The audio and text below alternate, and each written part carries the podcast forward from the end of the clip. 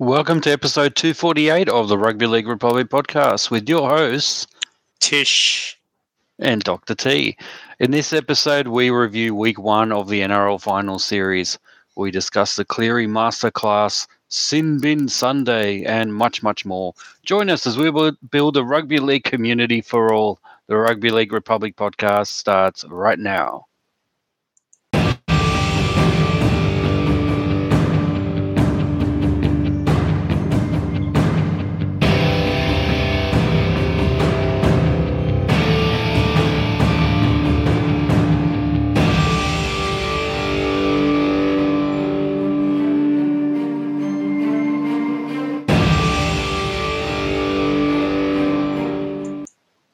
All right, welcome to episode 248 of the Rugby League Republic podcast, where we aim to bring you the everyday fans' perspective on the greatest game of all, rugby league. This is Rugby League for the people. I'm your co host, Dr. T. Joining me is Tish. Tish, week one of the NRL finals has wrapped up. Are you are you still pumped? Yeah, I am Dr. T. It's uh, it is it was an amazing weekend of rugby league. Um, a roller coaster, I would say. Um, you know, a Red Hot Chili Peppers uh, type sort of uh, scenario. But look, I, I kind of uh, yeah, definitely looking forward to seeing how this season is going to play out. And um, how about yourself, Doctor T? You, you've actually got a team. Your team is actually in the finals. Uh, you know, I'm sure you've got a lot of opinions and thoughts about it. Yeah, I mean, I guess the question is for how much longer? I think that's what everyone's been Mm. asking. the Eels, you know, there's uh, th- there's been so many people wanting the Eels to go out in straight sets, and uh, well, the first half of that has happened. they lost to the the Panthers, uh, but I did, you know, I, I did say, and we'll talk about it later, that you know the the coveted number four spot means that you will never have to meet the Panthers again until the grand final, assuming you win all the rest of your games. So, yeah, we we got that out of the way, but at least we we don't have to, uh, you know, ha- have to see them again until the grand final, assuming we get there. So. Um, but yeah, it's uh, look. There's a lot to talk about with the Eels. It's uh, definitely uh, well. Look, the thing about these games is rugby league. I have to say, uh, especially when it's crunch time, when it's finals, you know, when it's the big games, the internationals, the state of origins, games that really matter, and you know that the players are playing for their lives, you know, not not literally, but you know, they they they're kind of playing as if they are playing for their lives. Uh, it just rugby league just continues to deliver. Very rarely do you get like a semi-final game where it's just like a nothing nothing happens. Nothing exciting uh, you know so rugby league has certainly delivered. Week one of the grand uh, of the nrl final series this year 2022 has delivered four epic games. So much so that we've decided to devote an entire tackle to each of those reviews uh, each of those reviews uh, game reviews because there's just so much that Wow. happened in all of those games and I think, uh, yeah, absolutely, it's worth talking about all of those games. But um, look, before we dive into the six tackles, uh, we do uh, we do have to acknowledge that uh, you know a big world event, a global of global significance occurred.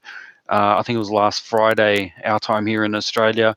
Uh, the Queen of England passed away, and yeah, very very sad. A lot of emotions. That a lot of Australians are uh, you know, travelled over there already to to sort of witness all the the the various kind of processions and things that go on as as they we farewell the Queen uh, in the usual uh, in the usual manner. Uh, a lot of kind of religious and and ceremony ceremonies, etc. But then there's also the transition to King Charles III. So who we call Prince Charles, not not that long ago, is now King Charles III. So um, you know, what does this have to do with rugby league? Well, you know, rugby league was born in the heart of England, and so I think uh, you know this this one goes out to our our brothers and sisters over there in uh, in the UK who follow rugby league from afar, for the NRL from afar, but who follow uh, also the the UK Super League over there. Uh, you know, our heart goes out to you guys. Uh, it's a really big occasion uh, very very sad. Uh, you know, lots of people have stories of the Queen and and the royal family, especially the Queen and and her her duty and her service to to the community and uh, and to her people. Basically, uh, uh, is something that a lot of people are, are, talking about as as you hear in all these all these stories and eulogizing about the Queen. So. Um, yeah, like really a lot, a lot going on globally, and uh, and and yes, I just sort of wanted to mention that that we'll we'll dedicate this podcast episode to the Queen uh, of England, the the departed Queen of England, and uh, rest in peace and and best wishes to and condolences to the to the royal family over there. Um, yeah, and and from from a rugby league point of view, thank you for. Uh, for supporting the growth of the game. I mean, we've got, um, I think we've got Prince uh, is is he still Prince Harry? I don't know what he is now. Mm. He might have changed his title, but you know, supporting uh, supporting rugby league. Uh, you know, is he the? I think he's the is he the patron? I think of, of the Rugby League World Cup. You know, so we've we've had connections with the royal family through the Rugby League World Cup that's happening later this year. So um, yeah, that's going to have an interesting uh, be an interesting kind of uh, situation there uh, with with what's happened. But look, yeah, I just wanted to send send that message out there before we launch into it. Uh, Tish, do you have anything you wanted to add? Well, yeah. Look, I think like uh, you know, like a lot of people, this is kind of the first uh, succession I've ever seen. Like you know, and um, you know, and it is quite heartwarming. It feels like uh, the entire Commonwealth is like one big family, right? And everybody's there to sort of you know showing up at um, the palace to actually give their condolences and to support the family through the tough time. And it is really great to see uh, the community. Uh, you know, we've all um, had a really bad run of it in the last few years, and to see that, like, you know, uh, there's, you know, this type of, even though it is a sad thing, it's actually brought a lot of people together, which I think was has been quite interesting. So, so look, are, are there, and then look, there's plenty of questions about different titles and different roles.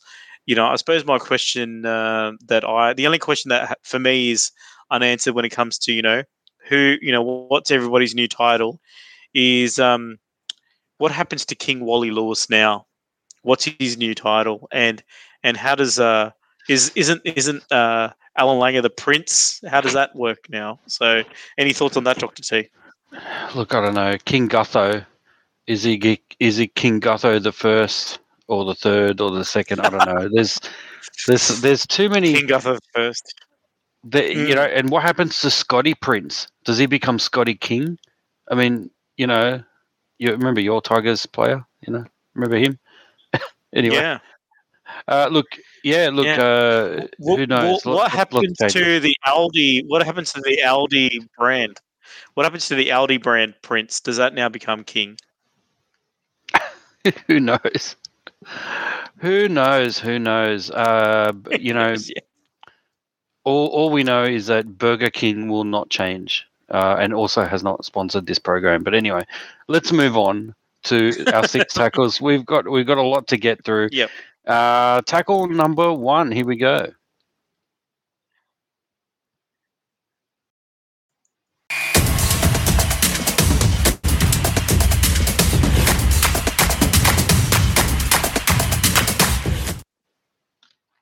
All right, tackle number one. Our uh, well, let's we'll do a quick wrap up of NRL Finals Week One, and then we'll dive into each game. Uh, the quick wrap up is the Panthers defeated the Eels in uh, the the first game, twenty seven points to eight. The Canberra Raiders, twenty eight to twenty, have knocked out the Melbourne Storm sensationally as well. Uh, the Queen North Queensland Cowboys, thirty two to thirty in, in sudden death against the Sharks. Uh, and the South Sydney Rabbitohs 30 have defeated the Sydney Roosters 14, knocking them out of the finals series as well. So, you know, we've lost the Storm and the Roosters, who were two of the most highly favoured teams, uh, especially the Roosters. I thought there was a lot going on, yeah. uh, you know. But before we dive into, I guess, each game individually, I guess I wanted to yeah. sort of ask, you know, if you were to sort of summarize what were your highlights for of, of this round, what would you or, or your observations about the the games collectively? What would you say?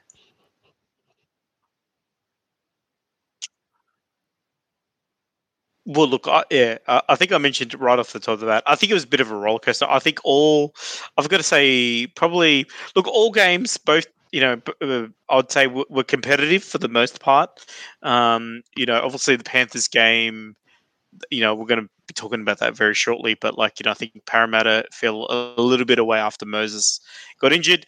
But like, you know, the, the other games went down the road. We even saw an, you know, an extra time game and a golden point, um, you know, finish to one of the games, which is which is quite good. And um, yeah, I think everything, each game was sort of different in its own way as well. Like you know, it wasn't like it was a bit of a variety, right? Like in terms of you know the type of action that we were seeing. So um, yeah, and and look, I think the the wash out of it is that two of the big heavyweights are out which might mean for a lot of people thinking that you know Penrith's got a clear run in now. So I don't know what your thoughts about that is, Doctor T. Yeah, I mean that's that's an interesting point. Uh, look, either way you look at it, the the Panthers are the team to beat. so it's uh, you know, but but I think the Panthers. Mm. Having said that, if you look at who's remaining, I mean, out of the remaining teams, I think they'd be scared of what of the other side of the draw. And I think when you've got, uh, well, actually, is it the other side of the draw? Well, you definitely got the Eels on the mm. other hmm. side of the draw. Uh, so I'm, I'm I'm thinking that they'll probably be a little bit worried about that.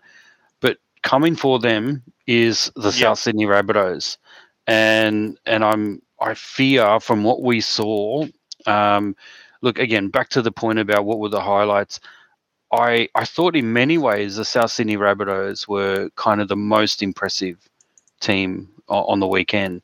Um, and the reason I say that is, yeah, the, and we'll t- again we will talk about all these games anyway in depth, but the Panthers kind of got on top of the Eels. Uh, you know, after a uh, well, really after Moses got knocked out, basically, that's when that was a turning point. Um, and until that time, people are forgetting it was actually eight six in favor of uh, uh, of the Eels, and so or was it eight? Yeah, eight, eight seven. Sorry, in favor of the Eels.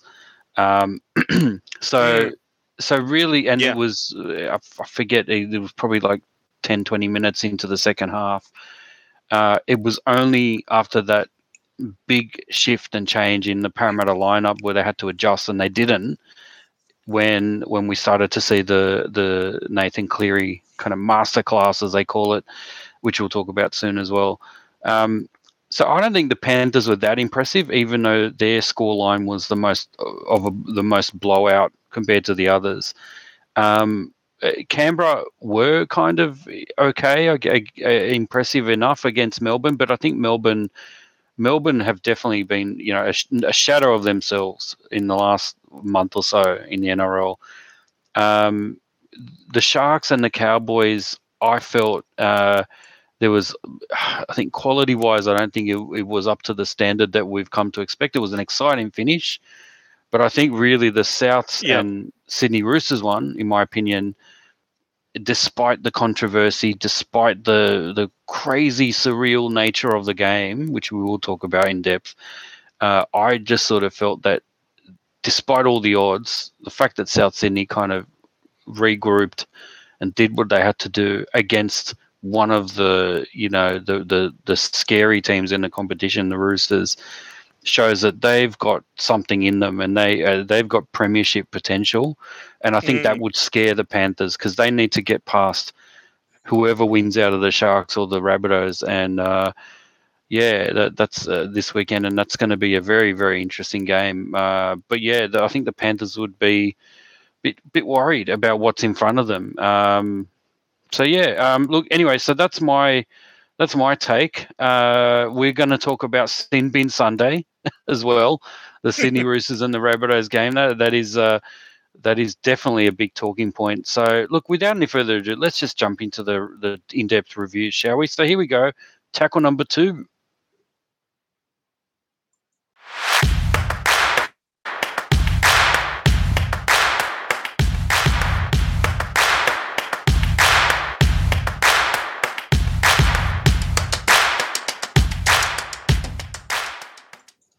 All right, tackle number two. It's the review of the Panthers' twenty-eight, uh, sorry, twenty-seven to eight victory against the Eels. Uh, it was a Penrith home game, twenty-one thousand eight hundred sixty-three fans. Uh, really, you know, a great home crowd. Uh, it ended up being four tries to one, um, and uh, and obviously four conversions for Cleary, one for Mitchell Moses. So you know perfection in terms of conversions, a penalty goal each, and also a field goal for Nathan Cleary. So Nathan Cleary scored uh, scored a lot, but we talk about the masterclass, and uh, if you look at when the tries were scored. You've got Brian To'o, 15th minute, Oregon Kaufusi, 28th minute, uh, at halftime, it was 7 6 in favor of the Panthers. Uh, not long after halftime, I think in it was a 46th minute, we've got a penalty to the Eels, which brings it to 8 7. So the Eels were ahead until the 51st minute. So five minutes after that, uh, Brian To'o scored. Uh, I don't remember exactly when um, when when was it that Mitchell Moses got injured. Let me just see if I can look scroll through the uh, the NRL website to see to see when this happens. Uh, it was the uh, oh here we go. Oh, no, that's not right. Uh, I can't work it out. Oh, there you go. Um, I can't work out when he got he got replaced, which is really weird. Uh, there was a HIA at some point. I'll look it up. But anyway, um, yeah, look, I, I think what happened. Oh, here we go, 59th minute. So it's actually uh, it was actually a little bit after I thought it was. Um, but yeah, uh, basically the uh, there was a try to the the Panthers, um, and and then Mitchell Moses gets uh, HIA doesn't come back. Yeah. 20 or so minutes to go, and yes, the Panthers were ahead, uh, but I think the Mitchell Moses going off really killed the the Eels. Uh, the momentum that the Panthers had just kept going. Um, mm. The the excellent excellent play. You, you got to give credit to Nathan Cleary for his uh, running at the line, fearlessness of running at the line, uh, doing some really great great ball playing moves there, and really attacking the line, the defensive line of the Eels. Uh, you know, led to two quick tries in succession. Dylan Edwards, James Fisher Harris. I think the Dylan Edwards one was a actually a kick to Dylan Edwards, which was amazing. So you look at the end of the day, you can't take away that Nathan Cleary took the game by the scruff of the neck, as they say, when the opportunity mm. presented itself, which it did. And the Eels just didn't know what to do. And I think the defensive lapses of the Eels, um, especially with Jake Arthur, Jakob Arthur coming on, the his poor defensive reads. He had, I think, three mistakes in the 20 minutes that he was there. Uh, three or four mistakes, which was just really unforgivable at this at this late stage. Uh, and and I think that really put a lot of pressure on the Eels. And let's not forget the other thing that uh, that that's been mentioned in terms of the Nathan Cleary masterclass was um, I think it was Gutho said he kicked us to death, meaning his excellent kicking game, his bombs uh, to poor old Waqa Blake couldn't catch a cold, couldn't catch COVID in a COVID super spreader event. Wow. That's how bad he was. He was terrible. I mean, he was literally kind of high school high school level uh, just absolutely shocking. And and i think questions need to be asked of brad arthur what's he going to do about those mistakes? Because we were in it we were in the game until uh, until those really bad defensive reads and and continually poor uh, poor completion rate. The the completion rate in the second half was terrible for the Eels. So look, I'm going to end my rant because yeah. otherwise I could go on for another 80 minutes. But I think, uh, you know, as an Eels fan, I certainly look at missed opportunities and the fact that they need to do better next time. They need to complete their sets, give themselves a chance, um, and and look, whatever happened to if you know that you've got a gun player on the other side like a Nathan Cleary, double team him. You know, uh, get get get an enforcer out there to to you know hit him a bit harder than usual. You know, get a Tommy Raudonikis type fella. Like instead, it seemed like we just mm. stood back and let Nathan Cleary play his game, and I think that's a real lesson for any team going up against the Panthers. You've got to have that killer instinct. You can't just sit back because they will destroy you because they've got too many good players. So, anyway, I'll stop yeah. talking. Tish, what is your view on what happened in that game? Yeah, look, um, look, I wholeheartedly, I think, I think the uh, Parramatta when in big games, um, you know, they they usually have a very high completion rate. Um, you know, but they didn't hear like they sort of dropped off in the second half, and I think that that that really hurt them. Then you know, not completing your sets, all of a sudden not creating that pressure in defence, uh, particularly on the creative players like the Clearys, like you know the Jarome Luais, and etc. etc. So I think I think not having that pressure, and I think um, you know complete and compete right is kind of where I, I, I sum up the perfect games for the Eels, where they complete their sets, then they compete on the kick. Um, you know, because Moses has a great kicking game, and I think obviously once he left the field, it kind of um, you know they kind of lost a bit of confidence. So yeah, look, you know, it was kind of you know they're a team that has quite a lot of swagger, uh, Parramatta throughout the season. Uh, but I felt like they kind of were down on swagger a little bit. Uh, meanwhile, you know, Penrith, they're they, they just keep on rolling, don't they? They're, they're just uh, clinical. Um, they're like a big juggernaut, right? They just seem to be able to show up. And you know, Nathan Cleary, five weeks out, um, and you you know, it, it, it, looked like he didn't miss a beat. Obviously, he wasn't injured, so he was training throughout the whole thing. There was uh, rumors, Doctor T, that what they actually did um, for the week to prepare, or I think for the last two weeks, they anticipate. Apparently, they anticipated Parramatta would be their opponent, and they got their younger grades to actually simulate how Parramatta play, and that's how they trained, like training against a simulation of, um, you know, of Parramatta. So if that is the case, like I got to, it's it's like next level with the Panthers, right? Like, is is that really what that happened? So yeah, but um, well, I got to say, as an Eels, sorry, as an Eels fan, I would say it felt like I was watching a simulation of an Eels side. yeah.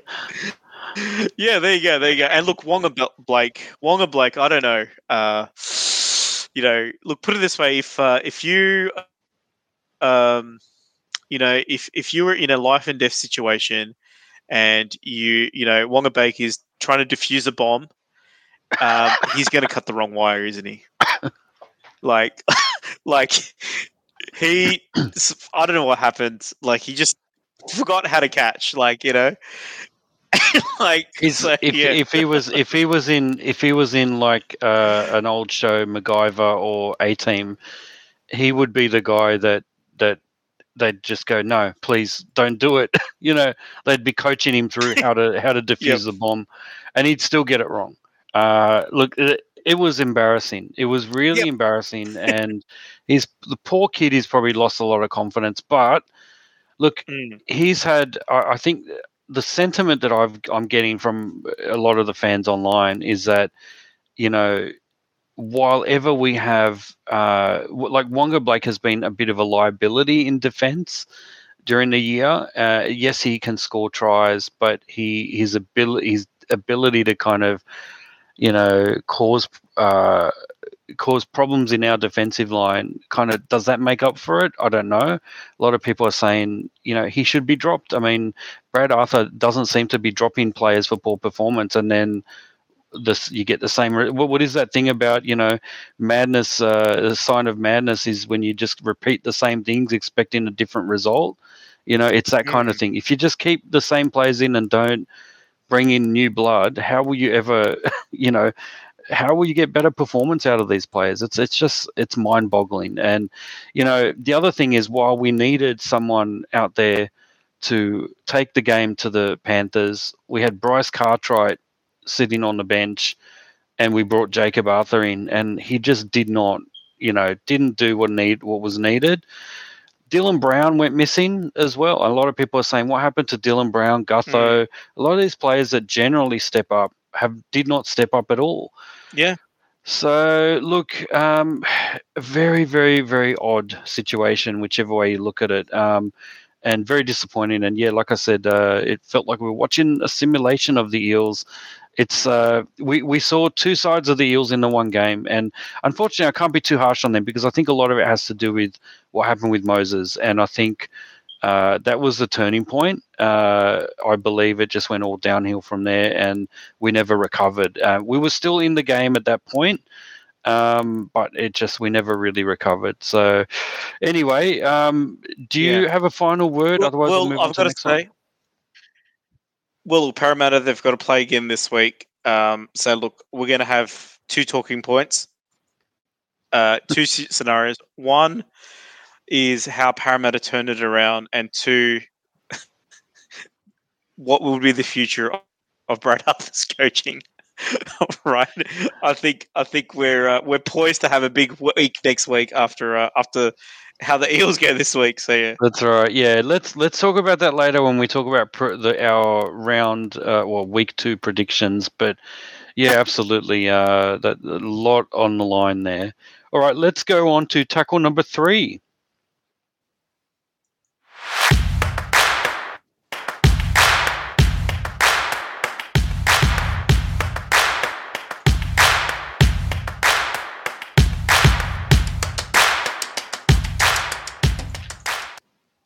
The Canberra Raiders sensationally dumped the Melbourne Storm out of the competition, twenty-eight to twenty, in front of a, a twenty thousand eight hundred thirty-eight crowd at AAMI Park in Melbourne. It was the Saturday uh, evening, uh, sorry, the, I guess the twilight game, uh, and uh, it was exciting end-to-end football. Five tries to four uh, in favour of the Raiders, and the key one being uh, the Jordan Rapana one in uh, the 73rd minute, which closed out the game. But yeah, it was the kind of game that the, the lead changed uh, several times. It was back and forth all over the place.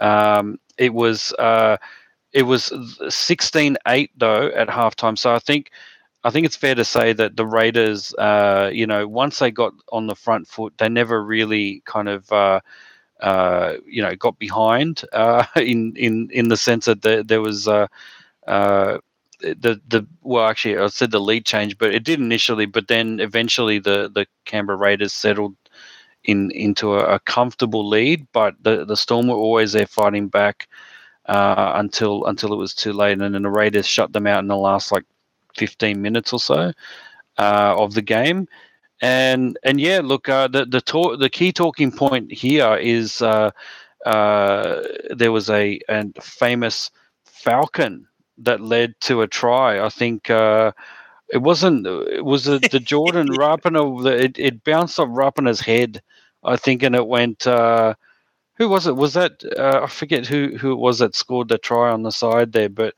but yeah, that was a bit of a highlight reel moment there for uh, for the Raiders. Uh, a lot of people are actually saying that that should be disallowed because you know um, it kind of looks ridiculous that it looked like it, it bounced off his head, went forward, and then the Canberra the Canberra player got the ball and scored. Uh, and it just feels like it doesn't feel right, does it? It feels like it was a forward pass. and yeah, I wonder whether in future teams will do mm. things like that deliberately. I don't know. But look, the Raiders, you know, how, how could you describe what yeah. they did to the well, Storm? I'm trying to figure they, out which uh, player yeah. it was. So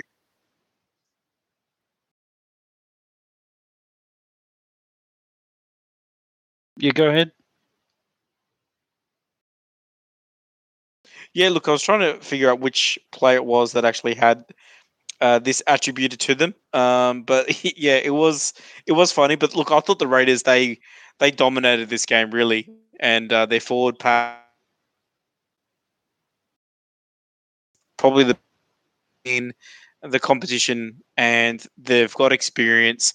Um, and you know, particularly their two props, they're sort of kind of amazing, right? The way the, that they can move, go forward. I think Jamal Fogarty, he, he had a brilliant solo try as well. Um, and you know he kicked four out of five goals, so he's he was definitely a sharpshooter when it came to you know the conversions. Um, but look, Canberra across the park. Can, I'm trying to think of any player that sort of outplayed their opposition. You know, from any position. Probably, I'd say Munster, probably the only one. But like you know, Munster wears a six. He plays fullback. He's he's kind of like everything and everywhere. And I think this is where the experiment of him having a full fullback doesn't really work because he's too busy doing too many things that you don't really get the, I think the quality decision making uh, because there's a fatigue in in Munster when it comes to actually them attacking. On the other end, I think Canberra. Yeah, I think that the look. I mean, I didn't know that if you could actually, uh, you know, you can actually like the ball can hit your head and it's and travel forward, and it doesn't it, it doesn't constitute as a forward pass. I just I just think that maybe you know this is a good opportunity to you know for teams to actually exploit this rule and actually use a header, you know, like they do in football. Like you know, you, you sort of pass it to your, you deliberately pass it to your to uh, you know a player standing in front of you, who then you know heads the ball forward. Do you get what I mean? Yeah, yeah. Maybe this it's, is the, the new way forward, Doctor T. Yeah. I don't know. It's too risky, though. I would think.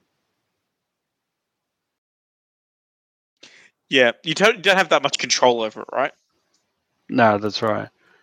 But look, uh, my uh, my comments on on this game as well. I'm looking at the stats, the team stats on the NRL.com website, and I have to say it's very difficult to see where the Raiders, if you just look at the stats, it's very hard to see where the Raiders won and lost, uh, where this game was won and lost, and just because there are some some of the key stats, you know, were in favour of uh, of of the the Storm.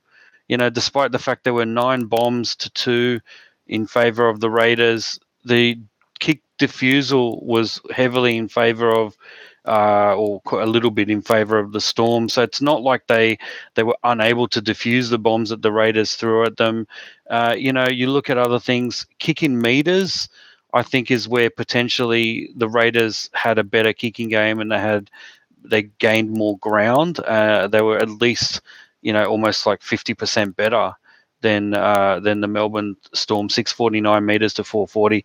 Um, but most of the other stats don't really paint an easy picture of what happened here. I think it just boils down to the Raiders just muscled their way into this game and did what they needed to do and and didn't really let the Storm play their natural game.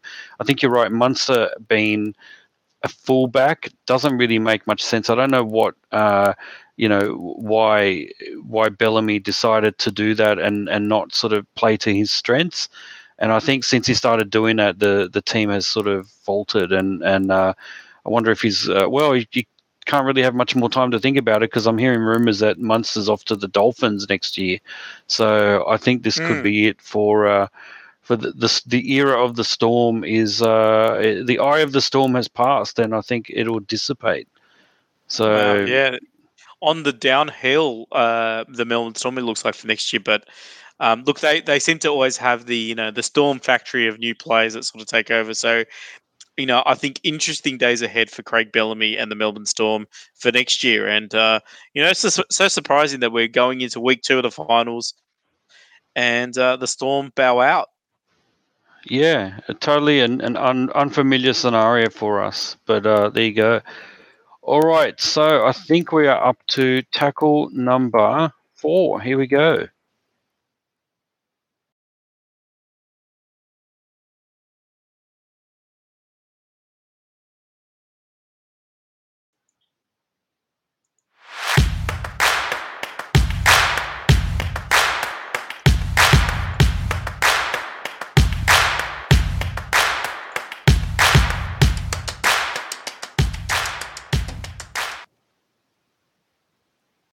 Right, Sharks versus Cowboys. Cowboys won this one 32 to 30 uh, in front of a very poor crowd, 12,447 at PointsBet Stadium. Uh, now, I'm, I'm not sure if I'm uh, that it's one of the other betting one of the four or five betting companies that uh, that have a presence in rugby league. I think this is the Shark Park. This is what PointsBet Stadium is. So a very very poor crowd there, but it was five tries apiece, uh, and and of course the key factor there is that uh, Valentine Holmes scored a, uh, a, a field goal uh, after I, I, think it was in golden what, what they call golden point. Uh, so there was five minutes uh, each way of extra time where it wasn't golden point, and then after that they went to golden point, and within two minutes Valentine Holmes scored a uh, well actually it was a two point field goal. It was outside of the forty meter range. It was a humongous kick, and uh, as soon as he hit it, he knew it was on its way and the Cowboys ended up winning. I felt that for the majority of the match, the Sharks probably felt like they were the better team. But towards the end, I, I got the sense that the, the Cowboys were uh, kind of gaining momentum. Jason Taumalolo scored that last try in the 79th minute to allow them to go uh, within two points, and then Valentine Holmes scored a a conversion on the buzzer to send them to extra time. So Valentine Holmes, the hero of this game for the Cowboys, did what he needed to do uh, in clutch situations. Um, they're on the high at the moment, the Cowboys. But Tish, what do you think about this game?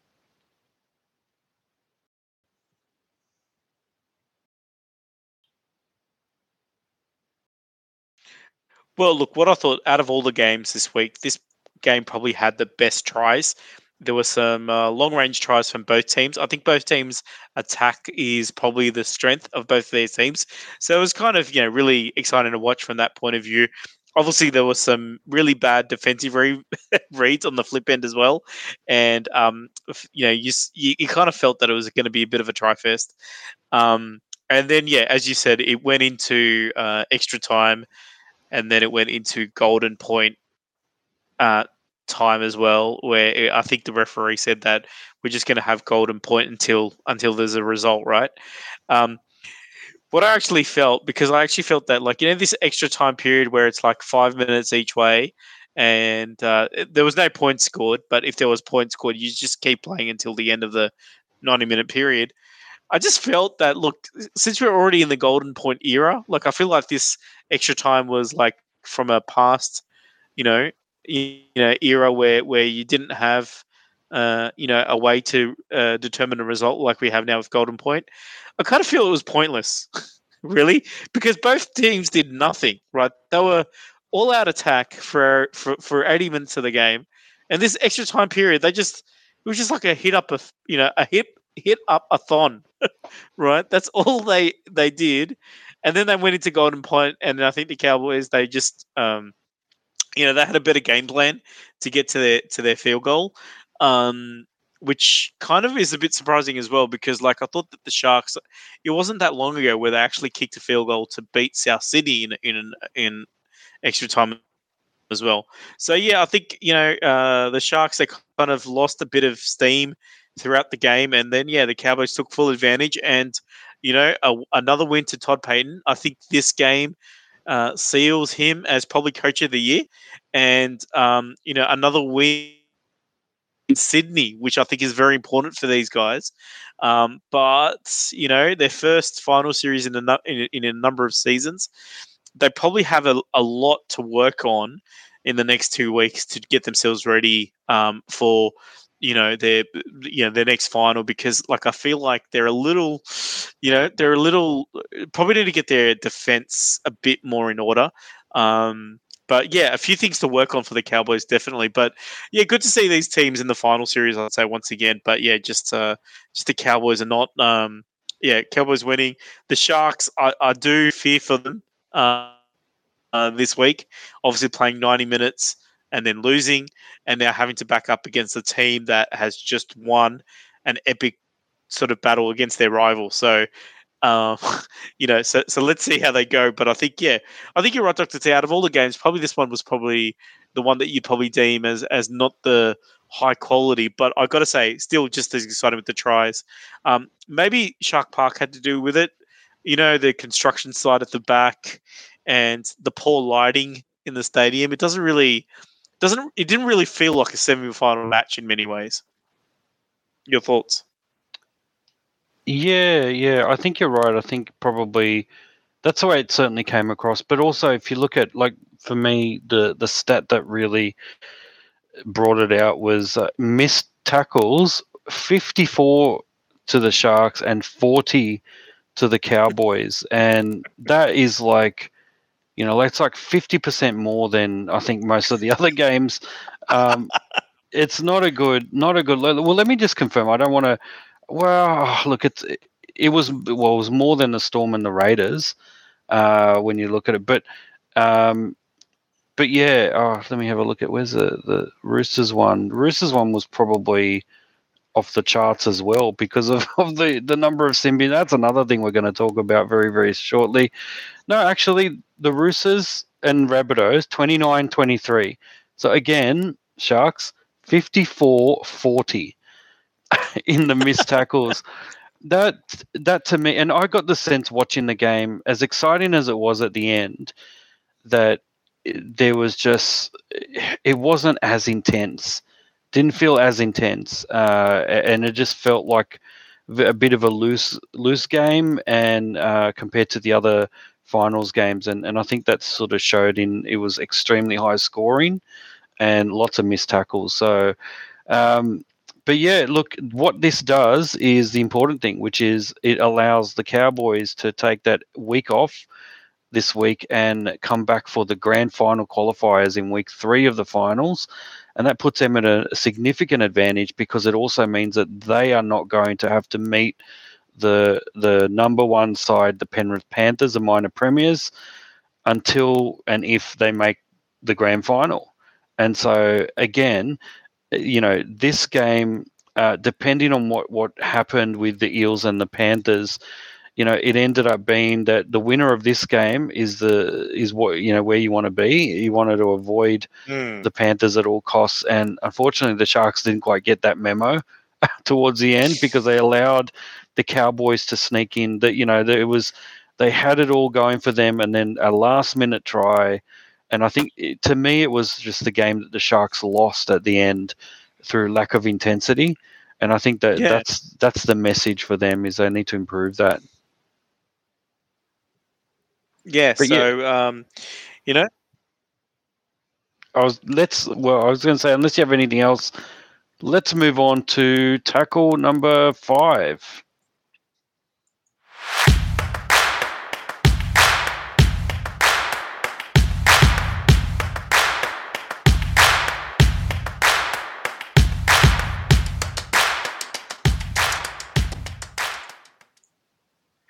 Right. The final game of week one was held on uh, Sunday afternoon in what we will now deem Sin Bin Sunday because of the controversies uh, coming out of this game.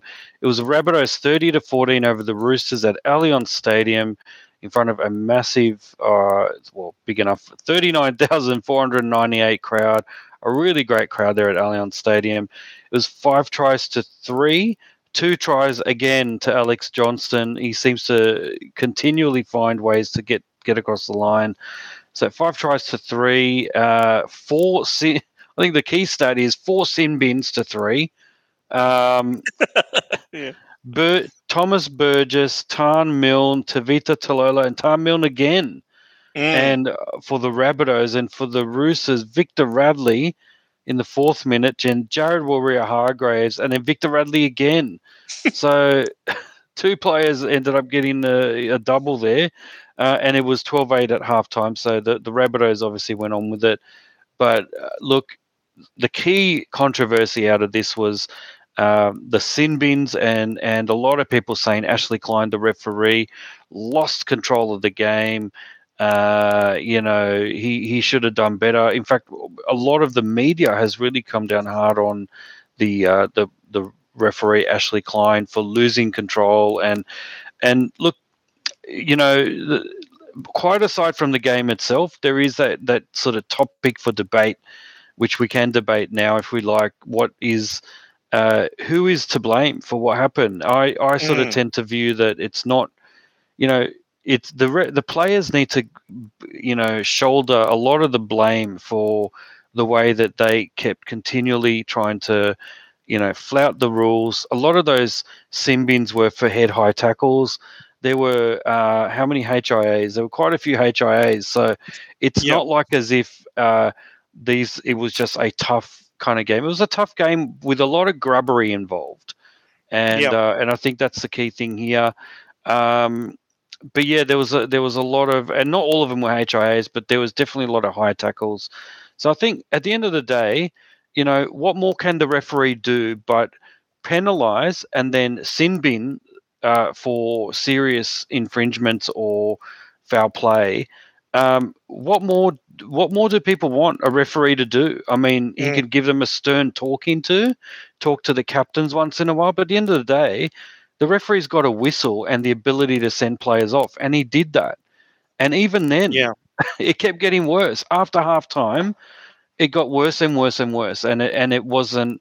Uh, it, it was almost, uh, you know, it was almost ex- exciting to see whether a sin bin occurred. It, it was almost like a try. I, I found myself celebrating. Mm. You know, every time there was a sin bin, there's an, there's another one, mm. and another one. It was a bit like that. Um, Tish, look, yeah, let's get into it. The game itself, but also the uh, who's to blame, referees or or players? What's what's your view? Well, look, uh, you know, uh, maybe I should uh, give it to uh, Do you think this was a good game? Um, yes, yes, I do because I think, despite the fact that there were sin bins, I thought that it the situation was definitely pressure cooker. Mm. It's, it's, a bit like Origin. Yeah, it was like an old style Origin where there was a lot of grubbery and a lot of niggle yeah. and this that the other. But the, the the at the end of the day, it allowed the best of the best to come to the fore, and I think the fact that the fact that when teams went mm. down at one point, I think the Rabbitohs were down to eleven men or something, and yeah, which is just still scored you know, a try, but Two, exactly. Which is unbelievable. So they had at 18th and 19th minute, they had two sin bins, and they ended up then scoring a try in the 23rd, uh, no, in the 22nd minute. So while they had two players down, they ended up scoring a try, which is not what you would expect. But to me, it showed a lot of character, and I think it happened again in in uh, uh, the the 60th and 65th minute, two of the Rabbitohs players got sin bin, as well as Victor Radley. But in the so they were basically playing 12 on 11 at that point uh, for about 10, you know, five minutes or so. And uh, in the 71st minute, uh, they scored a try. So again, despite being down, they they ended up using that to their advantage and still attacking and not not giving in. And I think that to me, if you're asking what was the game like? Well, like I said, despite the fact that there were sin bins, it felt like an old style Origin game. Uh, but yeah, very good quality game though. Really good quality game. What about you? Yeah. Well, look, I think, um, look, I, I enjoyed it from the, uh, look, you couldn't turn away, right? You know, because there's always something happening. You didn't know what would happen next. It was a great game to watch on TV. I, I'm I would have loved to be there live, even though I don't support any of these teams. Uh, but you know, it would have been a great game to see live, and like you know, just just just the whole atmosphere, as you said, pressure cooker, do or die. This is kind of repeat from last week's game, um, and yeah, it was it was a great theatre but it was very grubby, right? And it it, it was uh, yeah, and the interesting thing is, I mean, look, I know I think the Channel Nine commentators really laid into the referee at the start of the game for the first sin bin for Victor Radley. Um, and they're saying he didn't throw a punch where I clearly saw a fist, all right, you know. And I'm thinking, if you know that punching is outlawed, like why even make that gesture? You know, it's like the most silliest thing, and the, you know they're all in ground. So I feel like you know, and and so and then you know the the what the talk has been is that that was actually quite a low bar to send somebody off. But you know, by sending somebody off on a on a fairly low incident, according to some people's opinions, wouldn't that suggest then that hey, hang on, guys, let's not do anything too grubby here because we might get a player sent off. But they clearly didn't listen to the message, right? It it seems to amp things up even more, right? Because like yeah, people were getting head eyed and like you know, there was um, Tom Tom Burgess. You know, he head high Tedesco, which ended up being Tedesco. He wasn't able to pass his HIA when it was out, and I think that was a really big loss for the Roosters. You know, they needed that attack weapon. They had Joseph Suaalii play fullback, who was a bit. Um, he was actually quite good to begin with, but then as the game wore on, I, I noticed that they weren't really u- utilizing him much in that fullback role. So I don't think um, you know the Roosters have the confidence in him to be the attacking weapon uh, as a fullback, the way they used Tedesco. So you know, but but anyway, but going, back to that, Sam Burgess he head hires uh, Tedesco. Tedesco has to leave the field, and then like within the next set, he you know, similar sort of sin bin, like similar sort of, um, uh, similar sort of head high. And then you can even hear Ashley Klein say, "Look, mate, I gave you the benefit of the doubt, but you just like your very next tackle that you try, attempted to make, it's it's also high. I can't, you know, so reckless. Like, of course you got to give him ten, you know, and then you know, just moments later, Taane Milne." It's like he didn't even see what was going on, right? He just he just decided to like he, like he was so careless as well. And I'm thinking, you know, really once once uh, if the players don't hear hear to the warning of um, the referee, what can they do? So I think from that point of view, the yeah, I, I, I really don't, I can't blame Ashley Klein. You've got to blame the players. They've got to take the responsibility of of of the fast that made it.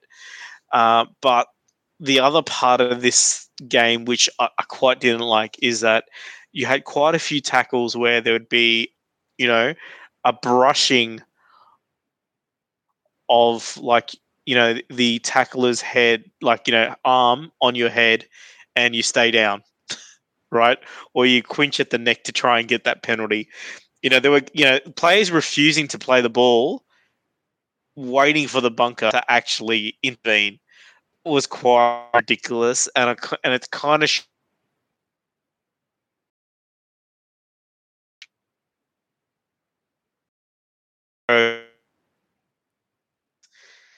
you know how the NRL have put them season players stay down and then the, and you could see that this is just getting way out of hand, and uh, in the end costing it's probably costing uh, results changing results I mean going back to Tigers and North Queensland right same sort of thing bunker really without captain's challenge you know they already decided that they're going to do it even though they really don't have any jurisdiction to do it. Same sort of thing here. Like, you know, um, just because a play goes down, the bunker end up reviewing it.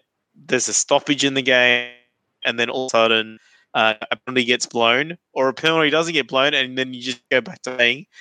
It really slowed the game down. I believe, you know, Channel Nine News they they had to start at six fifteen or something. right, you know, so uh, you know, I'm sure the the fans of the block weren't happy, right? so yeah. yeah. So, but look, a great game, and look, the Roosters they're out, aren't they? This is another question that I have for you, Doctor T. What do you think about potentially Robson losing his job, Trent Robinson? I know that sounds crazy, but let's think about it like this, right? His team made the eight. They made their out in the round, but his assistant last year, you know, actually ends up second, right? And they're still in the competition.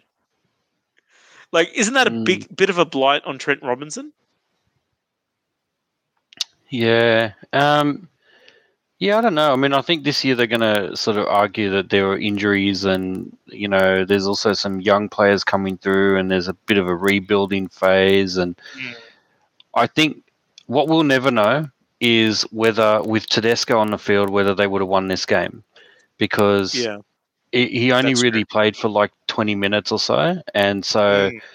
that really i mean like i said there's there's there's all these what ifs you know with with mm. moses the moses situation when he went off the eels were in front exactly the same score i think oh no it wasn't the same score but it was uh i think in this game it was 8-6 in favor of the yeah that's right it was 8-6 in favor of the roosters uh and so they they had held the lead for I don't know what five minutes or so, something like that, and and then Tedesco gets knocked out and uh, HIA no return, and it still took a little while a few minutes, but not that long until we got a try from Latrell Mitchell uh, to put the Rabbitohs ahead, and mm. then hmm. from that point on, they never really re- recovered the the Roosters. Yeah, and so you know when you look at it that way, it's exactly like what happened with uh, with with the Panthers. You know once you get a critical player going off, it changes the nature of the game. Now I think. Uh, with 20 minutes to go, it's a lot harder to adjust uh, your um, I guess your your backline and adjust your attacking play and your structures, etc. Um, and and I think uh, th- than it is when you've just played 20 minutes and you've got 60 to go. And I mm. think maybe potentially back to the point about the the discipline is that you know I wonder whether now I don't know if if Teddy is would have stopped the the the the level of vitriol and feeling in the entire side because I think there was also that underlying story about Latrell Mitchell playing against his former club as well. So there's definitely that kind of depth of feeling. But I wonder with Teddy going, you know, Captain Courageous, Captain of the Year, uh, you know, whether whether they lost the plot, um, you know, uh, the the Roosters and and and back to your point about Trent Robertson, I would argue that, you know, but for that injury, we might have seen the Roosters win that game uh, under normal circumstances. And in, in, which case, you'd think, well, that means that it puts them into the top six.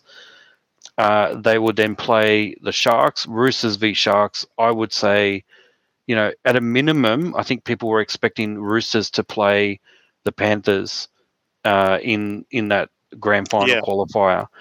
And I think, yeah, disappointing. I don't think you can blame it on Trent Robertson's, uh, you know, coaching. I think mm. you hmm. can blame it on a bunch of other factors. And I think it was just such a surreal game. Uh, but yeah, and the Roosters didn't have that killer instinct when it counted with it, whereas the Rabbitohs did. And I think, uh, yeah, I mean, look, and, and, maybe they're a bit overhyped as well. I mean, maybe there's a little bit too much hype about this Roosters side uh, when is it warranted? I mean, yeah. you know, maybe not. Maybe with the Sam Walkers and the Suaalii's and all those players that they're coming through, they've still got a lot to learn. They're certainly not at the level of when the Roosters won that premiership a few years ago. Uh, and so, yeah, I think they're in a rebuilding phase. So I, I think um, I think it would be pretty harsh to to to want to kick him out. Yeah, yeah. No, well, look, I I'm just asking that question because obviously you've seen a, a, great job that Fitzgibbon has done uh, at the Sharks, and then you know you sort of wonder like the Roosters sort of, you know, it, uh, you know, according to their standards, they kind of dropped off where they were last year, right? So that's mm. that's where that is. But look, um, you know, the 2022 known as the the coach sacking season, right? That's right. Quite that's a number right. already, and uh, yeah, so so so there we go. But look, you know, a great first round of of rugby league. But yeah, I think this get yeah this is the, the game that I felt that was like it was must see TV. Right? It was it was it was it was good for some good reasons, but it was also good for some bad reasons too. So um, but yeah, but but a great round of of finals rugby league, and uh, you know, I'm really looking forward to to this week's games for sure. All right, and on that note, let's get into tackle number six, the tips.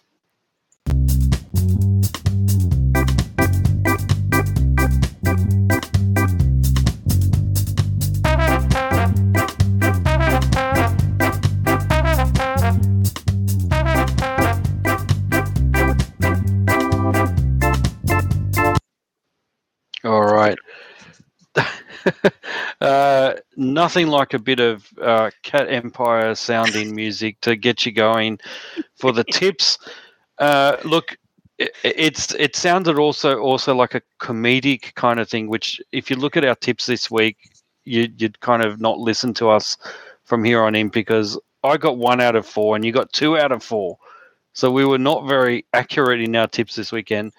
But this brings you to a total of 143 and me to a total of 140 for the year. And uh, I've still got a chance to catch up, but uh, it's going to be very, very difficult. But let's see how we go. Uh, coming up, we've got the two games. So let me just recap. The now that we know what happened, with uh, the round one or week one games, we now see uh, a bit of the rest of the the uh, the structure, the format of the finals is has now taken shape and is fixed, and this is what it looks like. Penrith have, with that win, have gone to straight to the preliminary final. They call it, or the grand final qualifier, uh, is what they used to call it. It will be played on the 24th of September at Accor Stadium. Uh, so this is the big Sydney Stadium. Uh, now that means, and they will now play the winner of the Sharks and South Sydney. Uh, in contrast, the North Queensland goes straight to week three. Now they are playing. Are they? Is that true? They're playing a home game. Queensland Country Bank Stadium. Mm. Uh, they get a home game uh, on the twenty third of September. So does that is that a Friday? That's a I think that's a Friday. Uh, possibly. Um, and they will play the winner yeah. of the the Eels and the Raiders. The day, day before it. That's that's right. That's right. Uh, yeah. Yes, and so Eels and Raiders will fight for a chance to play the North Queensland Cowboys for a chance to get into that grand final on the second of October. So now that we know what where the you know where, where the next few games are, um, let's get into the actual uh, games this weekend. So first we've got the Friday night game, 16th of September at CommBank Stadium, which is the Parramatta Stadium basically. So it's a Parramatta home game.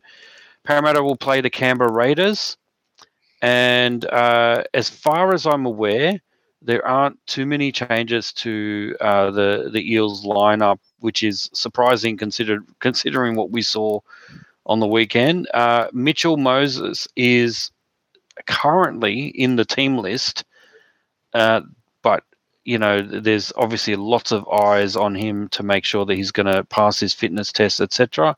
But no major changes as far as I can see for either of the teams. Um, and the the thing that gets me is that we've still got on named on the interchange bench Jake Arthur. I don't know what a a halfback is doing in the midst of three forwards when you've got potentially in the reserves list a Nathan Brown and a Bryce Cartwright that can come in and play, especially in a Bryce Cartwright situation, play multiple positions in the back line and also add that spark in attack. I don't know what, what the problem is, why that's happened, but it is what it is. The bookies are tipping the Eels to win this one. Uh, and I think on the basis of well, even if Moses doesn't play, I still think the Eels should be favourites for this one. I think uh, you know against the the Panthers for sure. Any team would have uh, capitulated if you lose your main playmaker, as as we did with 20 minutes to go. Um, hard to recover with that that uh, that deep into a game, but I think they did. Uh, you know, I, I think they can hopefully turn the page. I don't know whether Waqa Blake is is is right uh, mentally uh, to be back there. Uh, I don't know who else they could pick in the reserves, but um, it is what it is. But in my view, the Eels should win this one. I don't see why they won't win this one. And I think, uh, you know, I don't know, Ricky Stuart maybe has some tricks up his sleeve. What do you think, Tish? Well, look, I think this game is going to be won in the forwards because um, you've got uh, Papali'i and uh, you know and Tapine going against Paulo and Regan Campbell Giller, right? That's that's going to be epic right there. Um, and then you know, but then you know, and also obviously with uh, you know Elliott Whitehead and uh, Corey Harawira, Ryan Matterson, you know Isaiah Papali'i, Shaun Lane brilliant player this year, and I think Hudson Young have also had a standout season.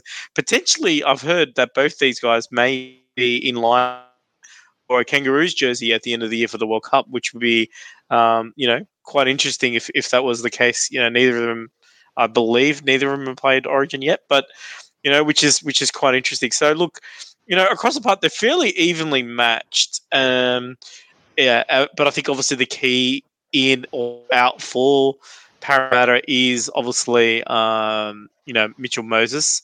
What I would say is I think I think there are some performances from Parramatta that that you know there, there are some players that personally probably want to come back for this game, and I think from that point of view, I'm probably going to give the edge to Parramatta just slightly.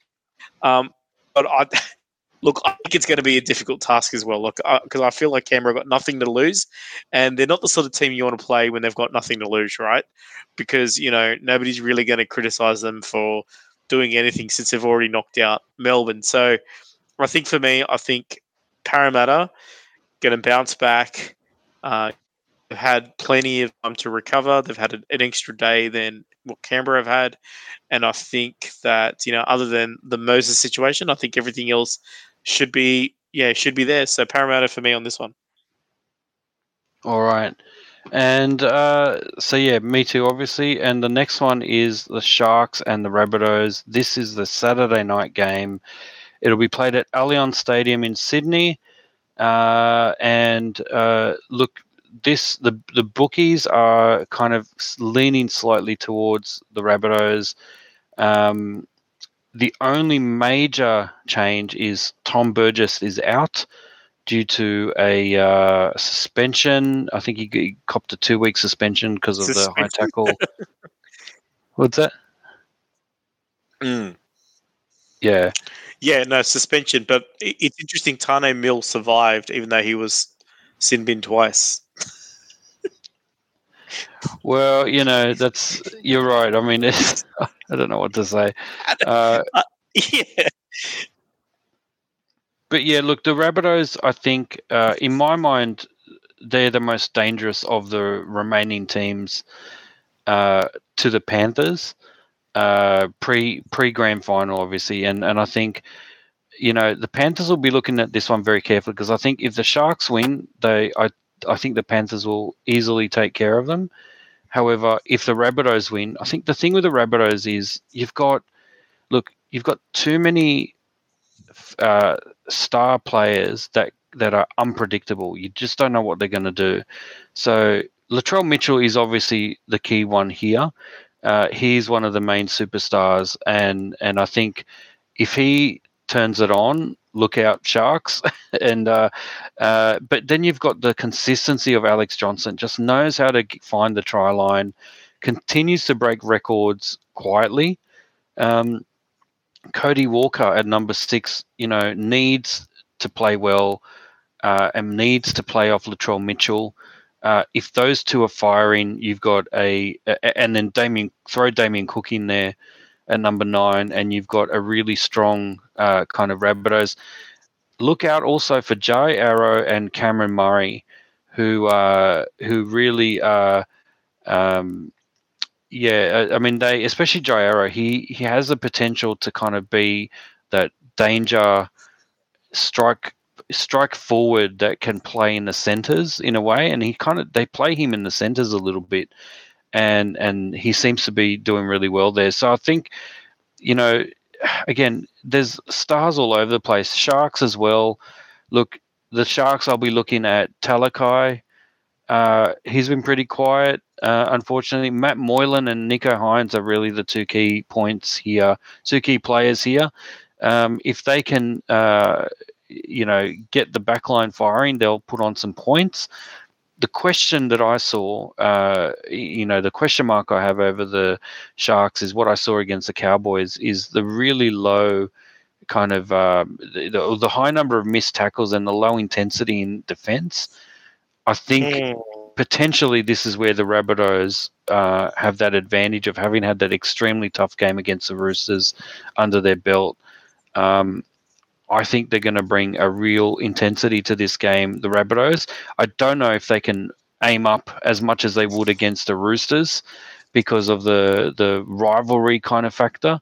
But if they do, um, look out Sharks because I think the Rabbitohs. Uh, this could be one where it could be a big score line.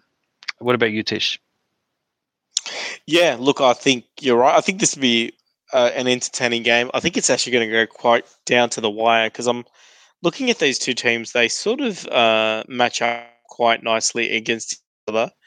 Um, but I think Cronulla would have been severely disappointed. Like, yeah, look, uh, I know, I know what you're saying about South, but like, I'm just looking like even like I, I, I, take Cam Murray for example, right? Cam Murray is obviously a great player, but he's up against Dale Finucane, who's also a great player, right? So when you do the head to heads, I think even uh, talks about Alex Johnson, Ronaldo Mulitalo is no uh, no no slouch uh, either, right? So yeah, so it's a bit of a toss up. But look, I, I'm going to go with the Sharks, and I'm just going to go off recent history because they played earlier in the season and they actually won by one point. And you know, you sort of look at like I feel like you.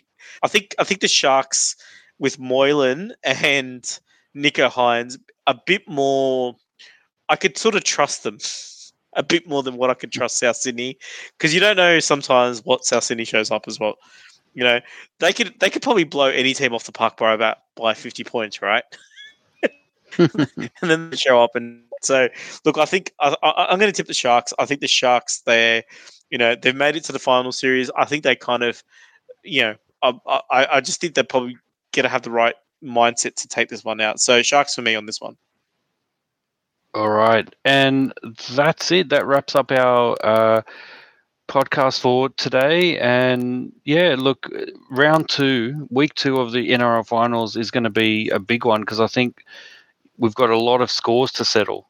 All of these teams mm. having come off, uh, you know, a loss or or a very tough win, have a lot to to prove to themselves this weekend. So this is really about you know teams that wanting to prove themselves uh, and and hopefully aiming up for you know who are the two current best teams at the moment the panthers and the cowboys who are sitting there in week three waiting for for their challenger for the grand final spot on their side of the draw um, tish thank you very much for this episode and on behalf of us i will hand over to you to wrap this up